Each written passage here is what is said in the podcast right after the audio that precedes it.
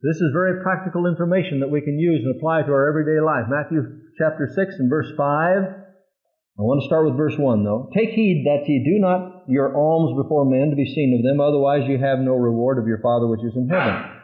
Therefore, when thou doest thine alms, do not sound a trumpet before thee, as the hypocrites do in the synagogues and in the streets, that they may have the glory of men.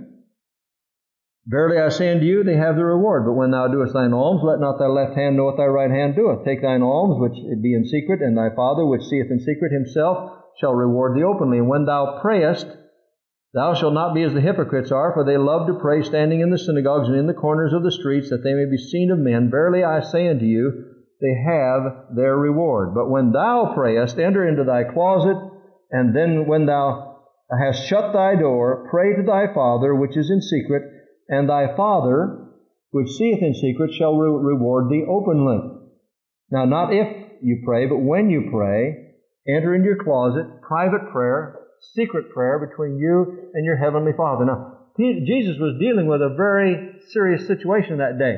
The scribes and the Pharisees when they were going to give their offerings would have, there would be some that would play a trumpet before them as they're going to the temple. And they would say, oh, there go the Pharisees and the Sadducees and the, and the uh, scribes. They're going to give their offering today. Isn't that one? They're being faithful to the Lord. They thought, I mean, they were acting like we're doing this to be an example to you. And Jesus said, you're flaunting it. I've been in churches where they've said, how many are going to give a thousand dollars tonight? And these people will stand up and wave their checks a thousand dollars. Bless God, let's just give them all a hand right now for and then let's come on up here and put it right here in my Bible, or put it in this boot, or put it in this bag, or whatever. God's going to bless you when you drop it in there. When it hits the bottom of that bag, I mean, God's blessing a hundredfold is going to come back to you. And, and oh, they're just so thrilled up there, and they walk back smiling. I gave a thousand dollars. I want to tell you something. They already have their reward. I didn't say that. Jesus said that. It's a very dangerous practice that they were pulling in that day, and other people were looking and say, "Oh, I wish I could do that." I told you of the Scotch Presbyterian pastor that went to a Pentecostal church and they did that one night. How many are going to give 10,000 for the building fund? How many are going to give 5,000? And they all stood up and he thought that'd be perfect if we could do that in our church. And he tried it on Sunday morning, but he knew his deacons wouldn't stand up by themselves if he tried it. So he, he hooked up an electric buzzer to each one of their pews. And when he said, how many are going to give 10,000 a day? He flicked the switch and the next morning the paper said 10 of the leading deacons of the Scotch Presbyterian Church were electrocuted in the pews their motivation was not the same. They would rather die than stand up and say, I'll give $10,000 to the building fund. That isn't God's plan or, or, program for giving. He wants us to do it secretly, quietly before Him. Let not your left hand know what your right hand doeth. Now, when I read that, immediately my flag goes off and says, bring balance, bring balance. There are some people, for example, that will say, I will not give any check into the Lord's work because I don't want my left hand what my right hand does. I'm going to reach in my right pocket, and just put it in and not tell my left hand what it does in my left hand pocket. That's not what Jesus was saying.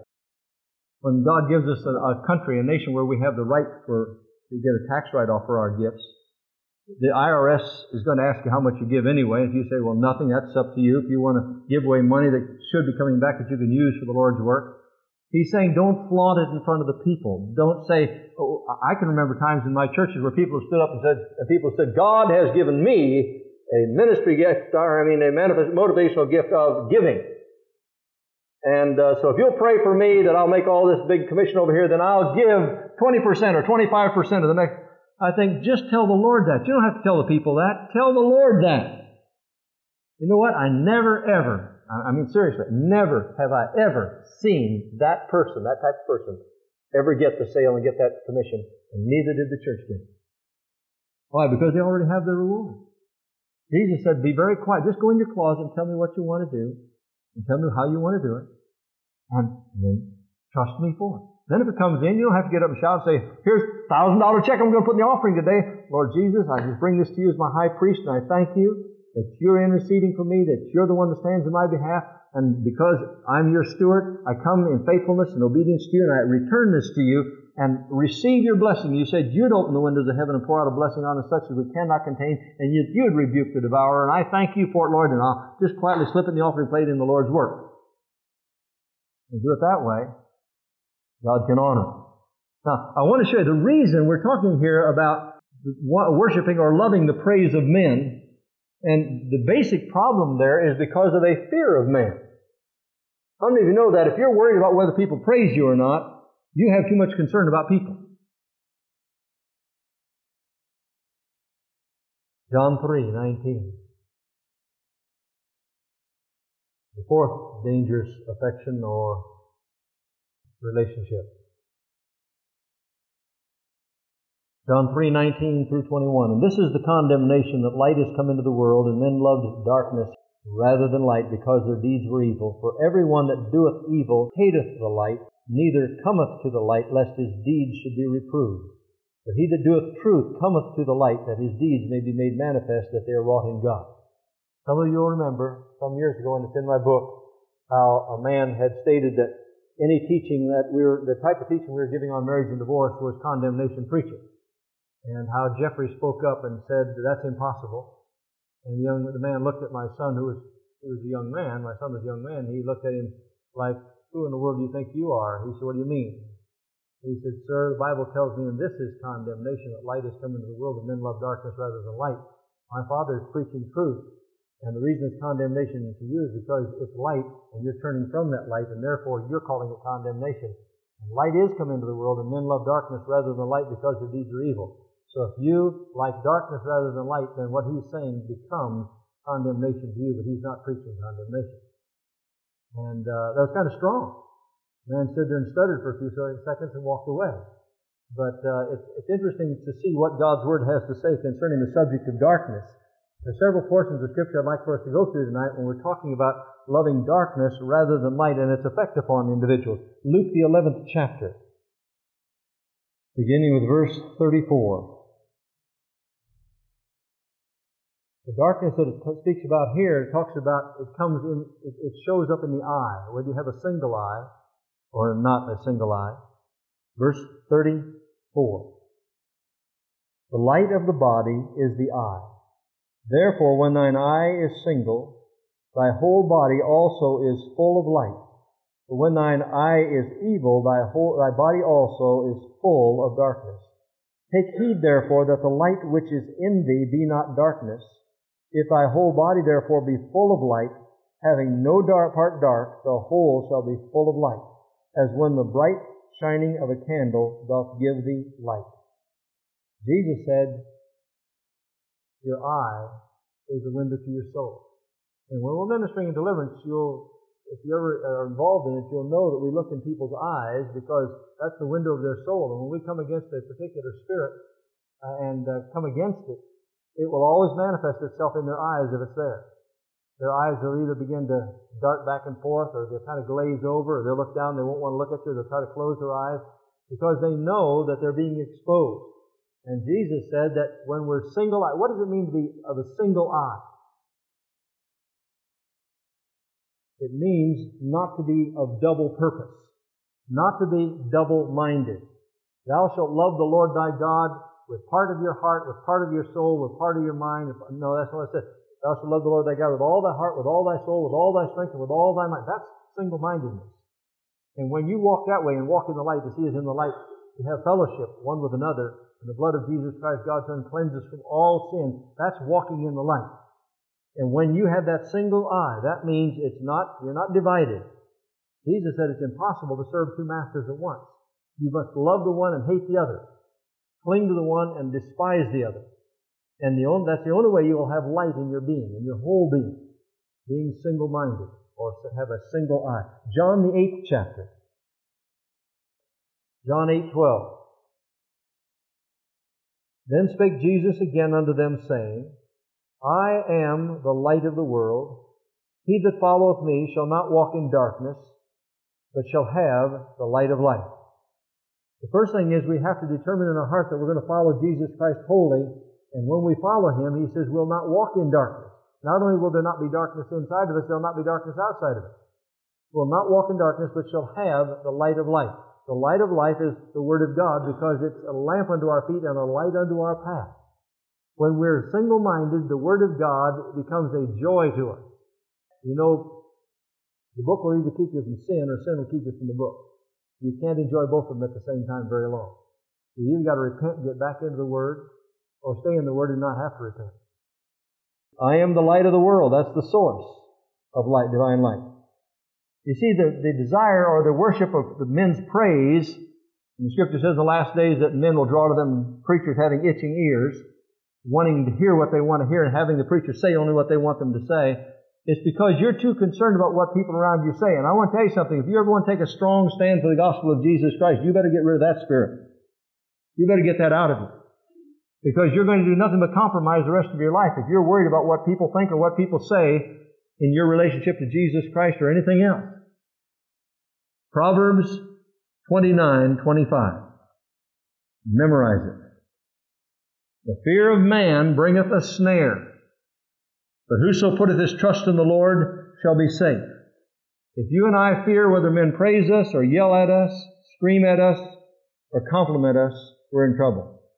There's only one thing you and I must be consciously aware of. What does the Lord think about what I'm doing? What does the Lord say about what I'm doing? What's His concern in my life? And I want to assure you, if you have, if you're worried about the praise of men, you're never going to succeed for Jesus Christ in your work.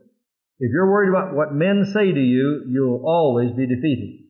Because someone's going to come along and have a, going to have, be the water brigade, cold water brigade. They're going to throw a bucket of cold water on whatever you try to do for Jesus Christ if you're concerned about what they think or what they say. I couldn't care less about what people that I minister to say as long as I'm saying what the Word of God says. I say, if I offend you, I'm sorry, but if the Word of God offends you, turn around. If it's rubbing you further the wrong way, turn around because this will never change. God's Word is settled forever in the heavens. Once you get that down in your heart, when you tell people something, I've had people go out and witness, come back and say, I just can't witness anymore. I'm just, it just doesn't work. And you know, everybody gets mad at me. So what? Are you doing what Christ told you to do? They're not rejecting you, they're rejecting Christ. And if they're not, and if they're rejecting Christ, they're rejecting God. If they're rejecting God, they're in trouble, not you. You're doing what the Lord wants you to do. But as long as you're motivated, as long as you are influenced by what other people say or think, you'll always be defeated in your walk with Jesus Christ. When we think of the ten spies, or the, uh, the twelve spies that went into the promised land and spied out the land and came back, there were ten of them. The majority of reports said, "Oh no, these we're like grasshoppers in their in their sight, and they'll just destroy. They'll wipe us up." And there were two young men who saw the same thing as the other ten saw, and they said, "God said we can take it. Let's go in. We'll wipe them all away." They haven't got a chance. God says He's going to give us the victory. Let's go right now. The end result was people wanted to stone them. Let me tell you something, that was hard for Joshua and Caleb to have to stand. When they come back and 10 out of 12 said, no, let's not do it. And the other two had to say, hey, forget what's in there. God is with us, and that's all we need. And they're ready to be stoned. God judged that nation. Many were killed by a plague. The ten disciples, the ten uh, false spies were immediately killed. God killed all ten of them. And God says, the rest of you get out there in the wilderness, and every one of you above the age of 20 are going to die. Every one of you will die. And the only ones that won't be, well, Joshua and Caleb. They'll come back to after the promised land. Let me tell you something. They could have very easily said, hey, maybe we're wrong. Is a minority report. The other 10 might be right. But you see, they weren't basing upon what they saw. They were basing upon what? What God said. God said, go into the land and I'll give it to you. He said, I don't care. The bigger they come, the harder they fall. And then let's go. Anytime you take that kind of stand, you're always going to have people around telling you, we need to get rid of this sucker. He's in, he, he's just nothing but a troublemaker. He's divisive. He's just trying to tear things up. He's trying to mess up our whole society. You know what? I say, that's tough. If it's what the Word says, that's tough. Move or get out, get out of the way. I'm going to keep on saying what God says. I want to tell you something. Even if you stand totally alone, if you're right, God will still honor you. You can't do it if you have the fear of man in your heart. There's got to be the fear of God in your heart that supersedes every other fear. And those two men, God rewarded them. Every one of the others died. All the false ones died. But those two were preserved. And at 80 years of age, Caleb said, Moses promised, God promised me some the land back here when I was 40 years ago, and he's I'm 80 years of age now. I'm just as tough as I was then. I'm just like a cross-cut saw. It's going to take two men to handle me. Get out of the way. I'm going to take that mountain for God. 80 years. All the rest of them died, but here God preserved his strength because why? He stood for what was right. He couldn't have cared less what the rest of them stood. I wonder if they got, men didn't start picking up stones to throw at them, and they said, "Have at it, fellas. I'm not going to change. He that followeth me, that's shall not walk in darkness. That's the course of divine light. but shall have the light of life. That's the force of divine life. Romans 1, beginning with verse 18. Romans 1:18 For the wrath of God is revealed from heaven against all ungodliness and unrighteousness of men who hold the truth in unrighteousness, or suppress, actually, it's suppress the truth in unrighteousness. Because that which may be known of God is manifested in them, for God hath showed it unto them, for the invisible things of Him from the creation of the world are clearly seen, being understood by the things that are made, even His eternal power and Godhead, so that they are without excuse. They are without excuse because that when they knew, in other words, by experience, they knew God, they glorified him not as God, neither were thankful, but became vain in their imaginations, and their foolish heart was darkness, was dar- darkened. Professing themselves to be wise, they became fools. He said they knew truth, and then they turned away from that truth, and it became darkness. Again, I say, when you come to the light and then turn from that light, greater is the darkness than before. It's harder to see light again after you've turned away from the, the true light. That's another aspect of it. Now, 1 Peter chapter 2. Declares to us what happens when we come to Jesus Christ and what the calling of Christ means in our life.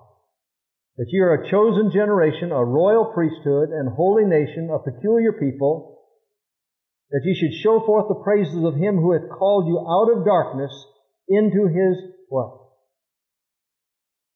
Into His marvelous light. Christ has called us out of darkness into His marvelous light. He says this is condemnation that light has come into the world and men love darkness rather than light. One of the first signs of darkness is that our e- deeds are evil. The second one is that our foolish heart becomes darkened and consequently we do not come to the light. That's what brings on condemnation in the life of an individual. The Word of God tells us we have to determine and judge where we are. We have to make sure that we do not love darkness rather than light. It's our choice. God says there's two ways before you. You choose the way you will walk. And when you walk in the light as He is in the light, we have fellowship with Him. But if we turn away from it, great is the darkness thereof. And He says, then the law automatically kicks in. The universal law is sowing and reaping. What did James say? Don't blame God when you go into temptation because every man is led astray by his own lust, his own desires. Consequently, what we sow, we reap. If we sow to the flesh, we reap corruption. If we sow the Spirit, we reap life and joy and peace in the Holy Ghost. You and I have to understand that we must determine that we're not going to love darkness rather than light. That's a dangerous affection. Let me go on to the next affection, and that's found in 1 John, 1 John, the second chapter, beginning with the 15th verse. And the dangerous affection here would be love for the world. 1 John 2, beginning with verse 15. John says, Love not the world.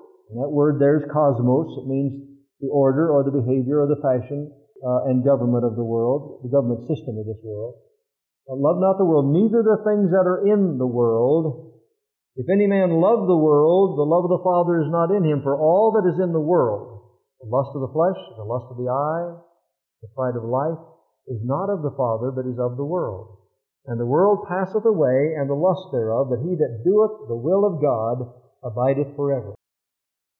John is saying here, you and I must develop a clear sight in our eyes, not have the stigmatism of looking at the things of this world and thinking that they're precious to us. And it's very, very hard in this day of materialism to get our eyes off of the things. He said, not only don't love the government system, but don't love the things that are in the world. Don't set your heart on things in this world because they're not going to last. Peter is saying, seeing that all these things are going to come upon the earth, what manner of persons ought we to be with all godliness, all holiness? What things are coming on the earth? This whole world is going to be consumed by fire. Everything that we count precious will be gone. Now, it may not happen in your lifetime, but it's going to happen. But everything you and I accumulate here in this life, we do not dare set our hearts on. We do not dare to begin to say, this is mine, I'm going to hold on to it. But let me tell you, the minute you do it, God will cause it to be like flaxseed. Have any of you ever tried to hold a fistful of flaxseed? You squeeze a fistful of flaxseed and you end up with an empty hand. It just gone. It's just so slick. It's out of your hands. And that's exactly what happens when we begin to love this present world. God doesn't want us to. And in 2 Timothy, the fourth chapter, I want you to see a tragic story. 2 Timothy, the fourth chapter. The three young men thrown in the fiery furnace couldn't care less what the rest of the world said.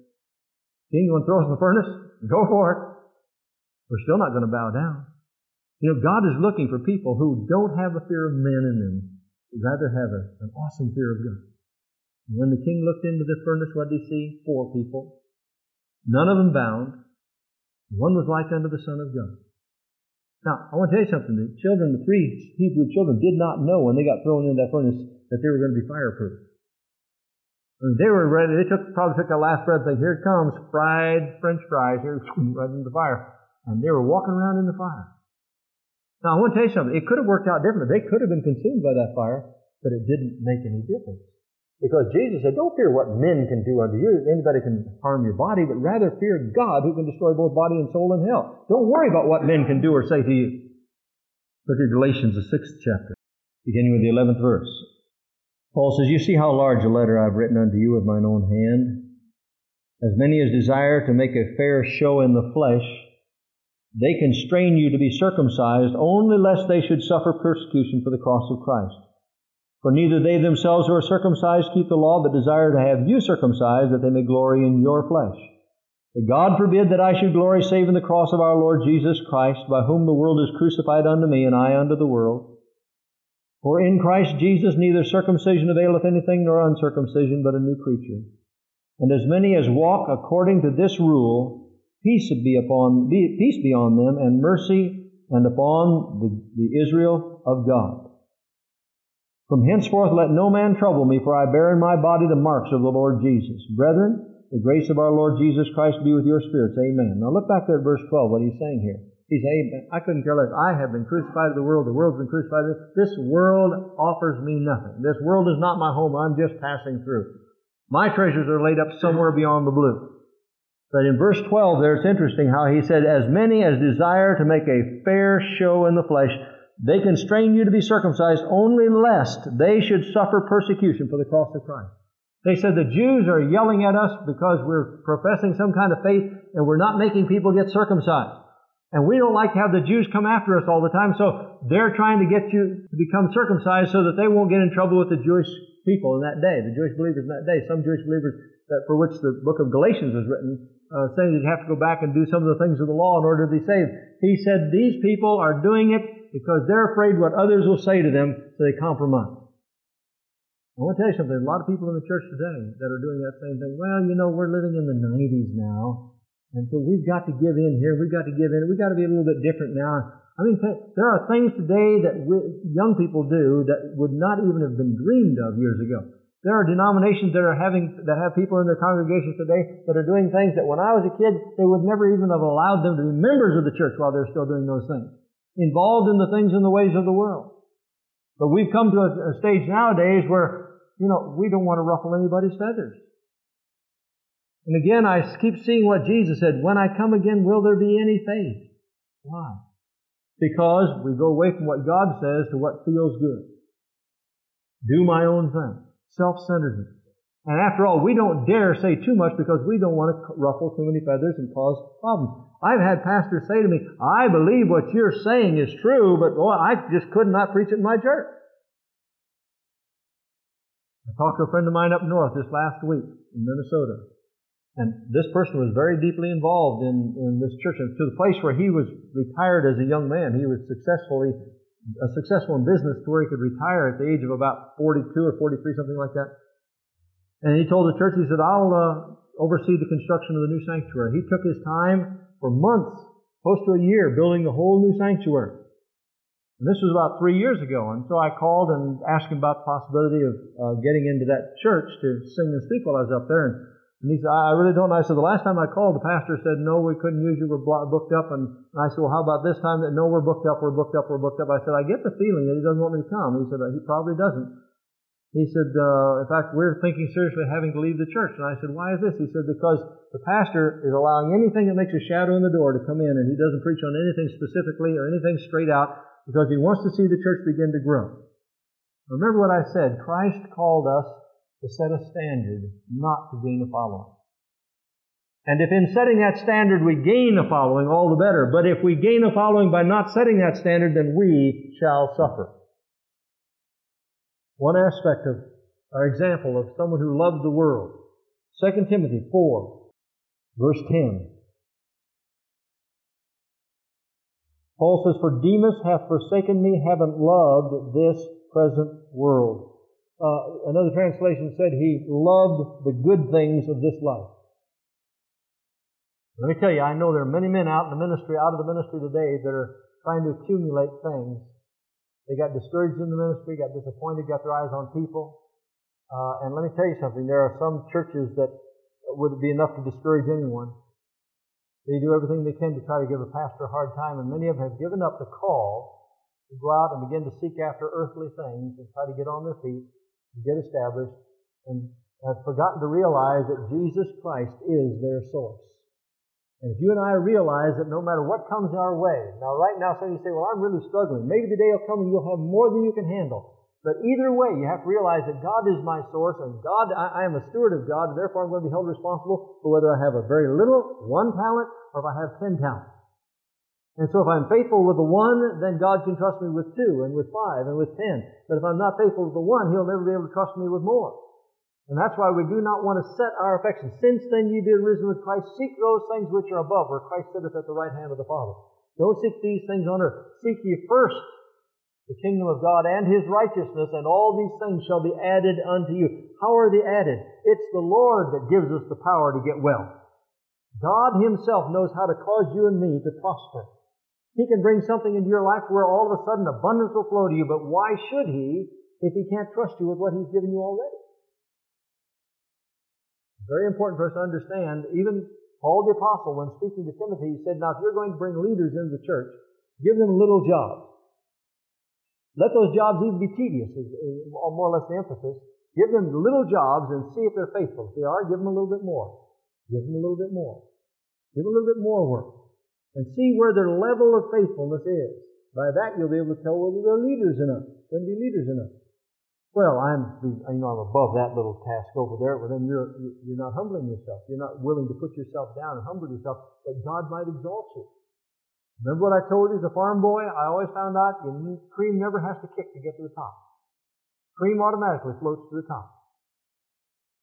If you and I are going to be used as cream for God to come to the top, we don't have to kick to get there. We just have to be servants, be humble, and serve Christ in every way we possibly can. And seek first the kingdom of God and uh, he says that he'll bless us accordingly.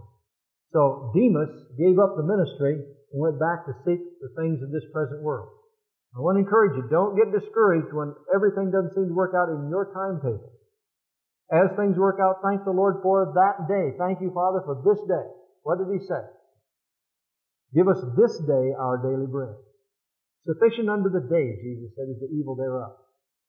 I know it's nice to make long-term goals, and we want to say, well, tomorrow I'm going to go do thus and such, but the Word of God says, don't say that. You've got to say, the Lord willing, tomorrow I will go do thus and such.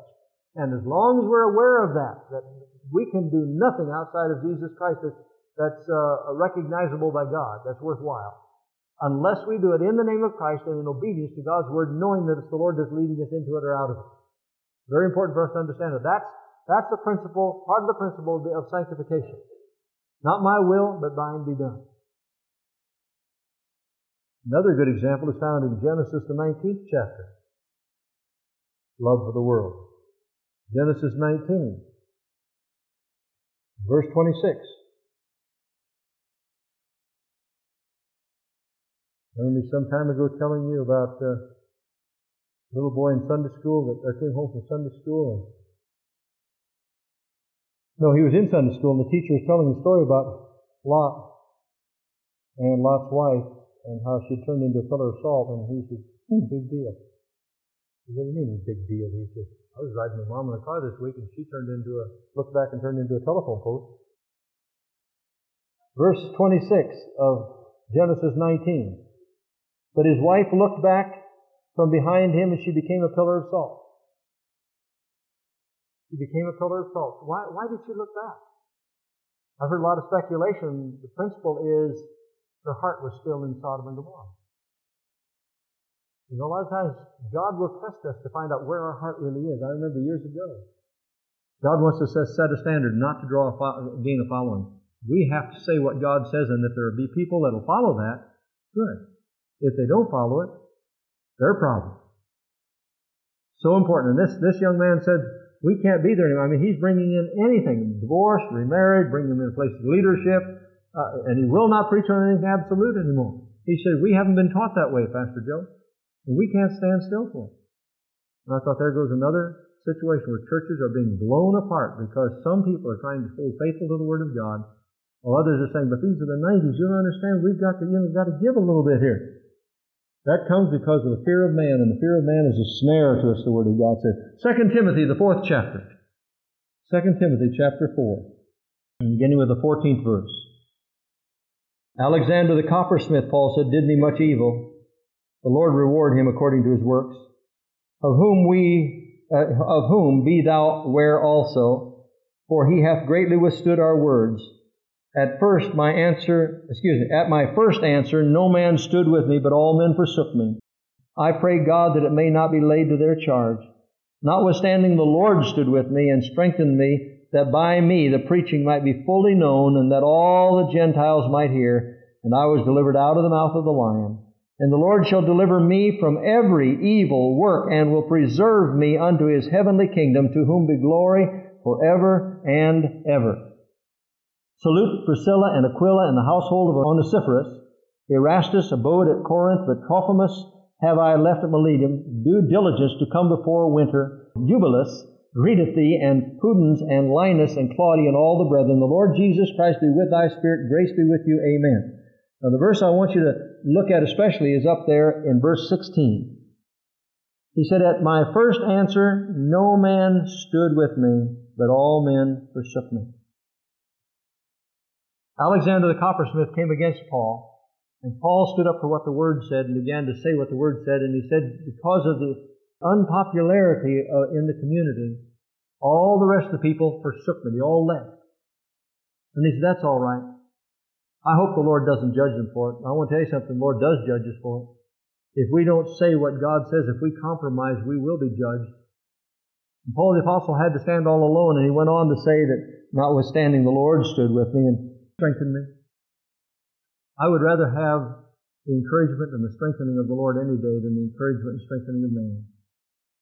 Paul the Apostle said the Lord strengthened him that by him, in spite of what the other people said, in spite of what the other people did, because of their fear of man, the fear of popular, losing popularity, he went on preaching and that the gospel was fully known and that all Gentiles might hear. And I was delivered out of the mouth of the lion. He said, I didn't need anybody else. I know there are a lot of pastors today that are very, very fearful of saying what the Word says in many areas today because if they do, they can lose their ordination, they can lose their retirement, they can lose their church, they can get into be black, black, blackball listed as far as their denomination is concerned, and it's an awesome pressure on them. But I want to tell you something.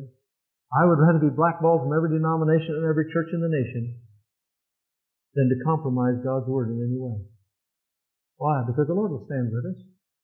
My God shall supply all my need according to his riches and glory by Christ Jesus.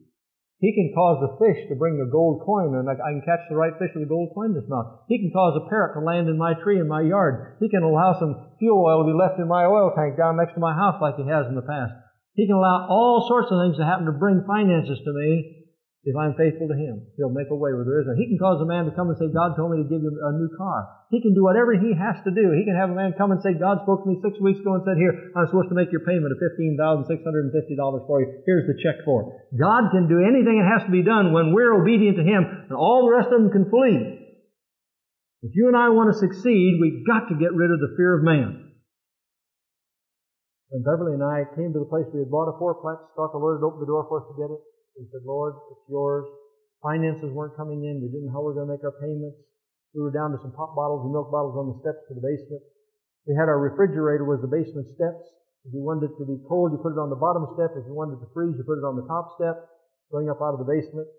And we didn't know what we were going to do. We just said, God, we give it all back to you. We don't want it unless you want us to have it. We thank you for it ahead of time. If you're going to show us exactly what to do, we just release it to you. And she was about three weeks or four weeks away from Jeffrey being born. And instantly, when we agreed to give it back to the Lord, I was within a few hours, I got a telephone call, and that's when the church bond work began to open up for me. And by the time Jeffrey was born, I went to the hospital, paid cash for him, bought a new stove, a new refrigerator, a new freezer, and a washer and dryer for Beverly. Now, I, what I'm trying to show you is when you submit and say, God, it's not important. That's not important to us. Just show us what to do. And if we really mean it, God says He can open the windows of heaven pour out blessings we can't contain. He can make a way where there is no way.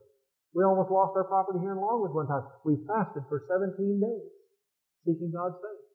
And said, God, we give it back to you if that's what you want to do. Somebody came and gave us $16,500 and said, God told me to pay that payment for you. So what I'm trying to show you here is we don't have to have a love for the world and the things of the world. We are stewards of God. This isn't mine, Lord, it's yours. What do you want to do? Do you want somebody else to have it? Great. What do you want us to do? Show us. That's all we're asking. Please show us. Remain disengaged. Luke 9, 62. Let's go back to verse 61. And another also said, Lord, I will follow thee, but let me bid, first go bid them farewell which are home at my house. And Jesus said unto him, No man having put his hand to the plow and looking back is fit for the kingdom of God. Powerful verse. No man putting his hand to the plow and looking back is fit for the kingdom of God. He's saying once you make that decision to follow him, what did he say you should do? He said, don't be like the man that's getting ready to go to war and doesn't sit down first of all and count the cost. Don't be like the man who started to build a house and didn't have enough money to finish it before he got down and he found out he didn't have enough money to finish it. Everybody went by and said he was a fool. He said, before you make that commitment to me, you make it complete. That regardless of what happens, what I get, what I don't get, what happens to me, what happens to my family, what happens to my loved ones, all those things are irrelevant. The most important thing is what does God want me to do? He says, once you've made that commitment, put your hands to the plow. Don't look back. You'll make a jog in the furrow. Very important for us to understand that. A principle that cannot change. Thou shalt love the Lord thy God with all thy heart, with all thy soul, with all thy strength, with all thy mind. This is sanctification. This is commitment. Jesus said, don't say it and not mean it. Don't put your hand to the plow and look back. If you do, you're not even fit for the kingdom of God. Then we'll turn over to Hebrews, the sixth chapter. Hebrews chapter 6 talks about what happens when people do look back and go back. Hebrews chapter 6. Very serious thing. Verses 1 through 4. Therefore, Leaving the principles of the doctrine of Christ, let us go on unto perfection, not laying again the foundation of repentance from dead works and the faith toward God, of, of the doctrine of baptisms, and of laying on of hands, and of resurrection of the dead, and of eternal judgment. And this will we do if God permit. For it is impossible for those who were once enlightened and have tasted of the heavenly gift, and were made partakers of the Holy Ghost, and have fast, uh, tasted the good word of God and the powers of the world to come, if they shall fall away, to renew them again unto repentance, seeing they crucified themselves uh, the Son of God afresh and put him to open shame. He says, once you've made that commitment, don't go back. Don't let the world hold you aside. How about the rich farmer? What did the rich farmer, the rich fool really, say? He says, boy, God's been so good to me. I'm telling you, I, I mean, my barns are all full. What shall I do? And then look at all the personal pronouns. What shall I do? I know what I will do. I will pull down my barns, and I will build bigger barns, and I will say to my soul, Soul, take thine ease, eat, drink, and be merry. God just spoke up and said, You fool. You missed it all. Tonight you're going to die, and then who's all these things going to be? I want to tell you something. That message can be preached every single day in this country. I know what I'll do. I'm a self-made man. I mean, I've Look at me, fellows. I mean, I, have the talent and ability that I've got, I can do whatever has to be done. God said, you fool.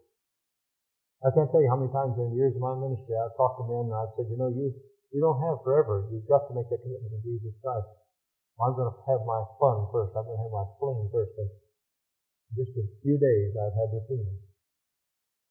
But God said, you fool. My spirit will not always strive with man. It's time now. Come now, let us read together, saith the Lord. We don't dare allow the love of the world to take us over.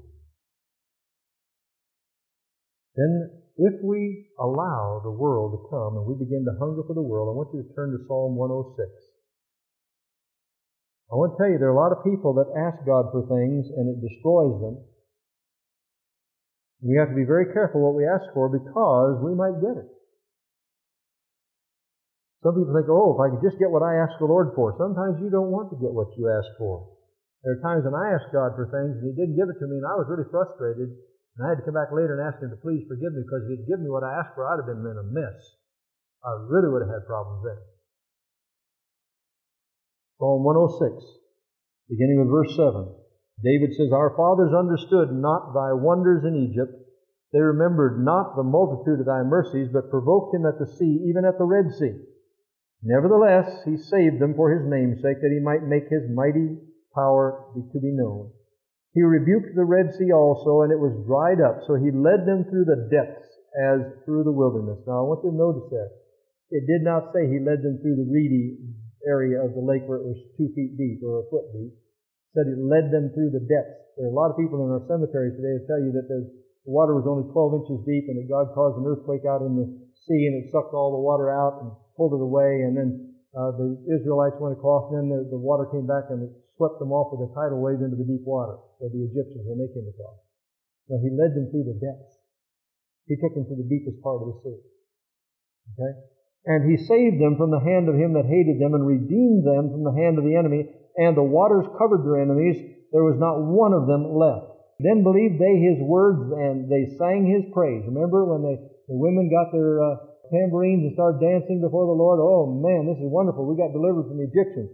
But then look, they soon forgot his works. They waited not for his counsel, but lusted exceedingly in the wilderness and tempted God in the desert. And he gave them their request, but what? Sent leanness to their soul. Sometimes we'll ask God for something, and He'll say, well, if that's what you want, I'll give it to you, but I'll tell you, you'll pay a price. You don't dare crave and, and hunger for the things that are in this world. They wanted meat. God sent them meat. But the minute they started chewing that meat, a plague hit them. They got what they wanted. They paid a horrible price for it. That's why we should love the Lord our God with all of our heart, soul, strength, and mind and seek those things which are above, where Christ sitteth at the right hand. It's very dangerous for you and me if we begin to love the things of the world. Love not the world, neither the things that are in the world. For the love of the Father. Love the world is not of the Father. You know, we have to be very careful not to love the world's fashions. Romans 12, 1 and 2. I beseech you therefore, brethren, by the mercies of God, that you present your bodies a living sacrifice, holy, H-O-L-Y, acceptable unto God, which is your reasonable service. And don't let the world squeeze you into its mold. But be a new and different kind of person in all that you do. That you can prove by your very activities that that which is of God is good and acceptable and perfect. Don't let the world pull you into its fashion. You find out what's right in God's sight and what makes you look like a gentleman or a lady, and you dress accordingly, and God will honor you for it.